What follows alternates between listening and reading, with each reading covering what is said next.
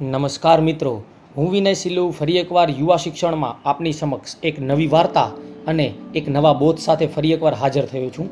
આજની મારી જે વાર્તા છે, તેનું શીર્ષક છે સુખની શોધ, જે હેતા ભૂષણ લિખિત પુસ્તક સમય કથાઓમાંથી લેવામાં આવી છે. મહાન વિચારક સોક્રેટિસને લોકો ધૂની કહેતા. સોક્રેટિસનું ચિંતન ઉચ્ચ કોટીનું અને જુદું જ હતું. તેમના જીવન વિશેના વિચારો અને જીવન વિશેની સમજ અને એ અઘરો વિચાર સમજવાની રીત અનોખી હતી. આ મહાન વિચારકના વિચારો અને સાથે સાથે અનેક પ્રસંગો અને કથાઓ પણ પ્રખ્યાત છે. સોક્રેટિસ પોતાના ધૂની ચિત્ર વિચિત્ર વર્તન માટે પણ જાણીતા હતા.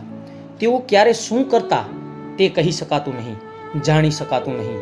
પરંતુ તેઓ જે કંઈ પણ વિચિત્ર વર્તન કરતા તેની પાછળ કોઈક કારણ, કોઈક વિચાર અચૂક રહેતો. સોક્રેટિસ એક વિચિત્ર વર્તન એ કરતા કે સાવ એકલા એકલા તેમના શહેર એન્થેન્સની મોટી વૈભવશાળી દુકાનોમાં કલાકો સુધી ઘૂમ્યા કરતા અને કશી જ ખરીદી ન કરતા. આવું લગભગ તે દર અઠવાડિયે કરતા. કોઈને કોઈ મોટી દુકાનમાં જઈ ચડતા અને જે કાંઈ ખરીદી કર્યા વિના કલાકો સુધી રહેતા. એક વખત બન્યું એવું કે ધૂની સોક્રેટિસ જુદી જુદી દુકાનોમાં નહીં, પરંતુ એક અતિ વૈભવશાળી દુકાનમાં જ મહિનામાં લગભગ ત્રણથી ચાર વાર જઈ ચડ્યા. તેમની દર મુલાકાતમાં તેઓ દુકાનની અંદર જતા, દરેક કાઉન્ટર પર ઊભા રહેતા, ઘણી ચીજવસ્તુઓ નજીકથી જોતા, દર વખતે ચારે તરફ લટાર મારતા અને ચીજવસ્તુઓ જોઈને મૂકી દેતા. કશી જ ખરીદી ન કરતા.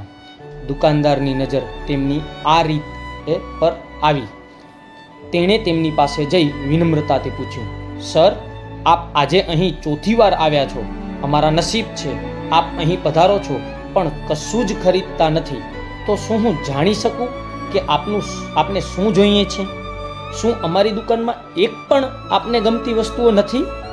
આપના મનમાં કોઈ ખાસ ચીજ હોય તો મને કહો કે આપને કેવી ચીજ જોઈએ છે, જેથી હું આપની મદદ કરી શકું.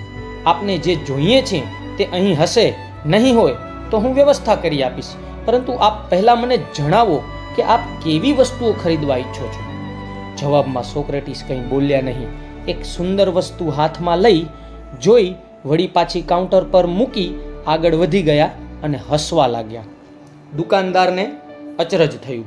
સોક્રેટિસે જવાબ આપ્યો, આપની દુકાન સુંદરતમ વસ્તુઓથી ભરેલી છે, પરંતુ આ બધી મૂલ્યવાન ચીજો ખરીદી શકું એવી મારી સ્થિતિ જ નથી.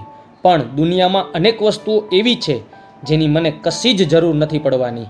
આ બધી વસ્તુઓ વિના પણ મારું જીવન સુખરૂપ આનંદથી પસાર થઈ રહ્યું છે. આ બધી વસ્તુઓને જોવા અને તેની મને કોઈ જરૂર નથી તે સમજવા અને એથી રાજી થવા હું અહીં આવું છું. મિત્રો, જીવનનું સાચું સુખ મૂલ્યવાન વસ્તુઓમાં નહીં, પણ મનના સંતોષમાં છે. એ વાત સોક્રેટિસે સમજાવી. આપનો દિવસ શુભ રહે. અસ્તુ.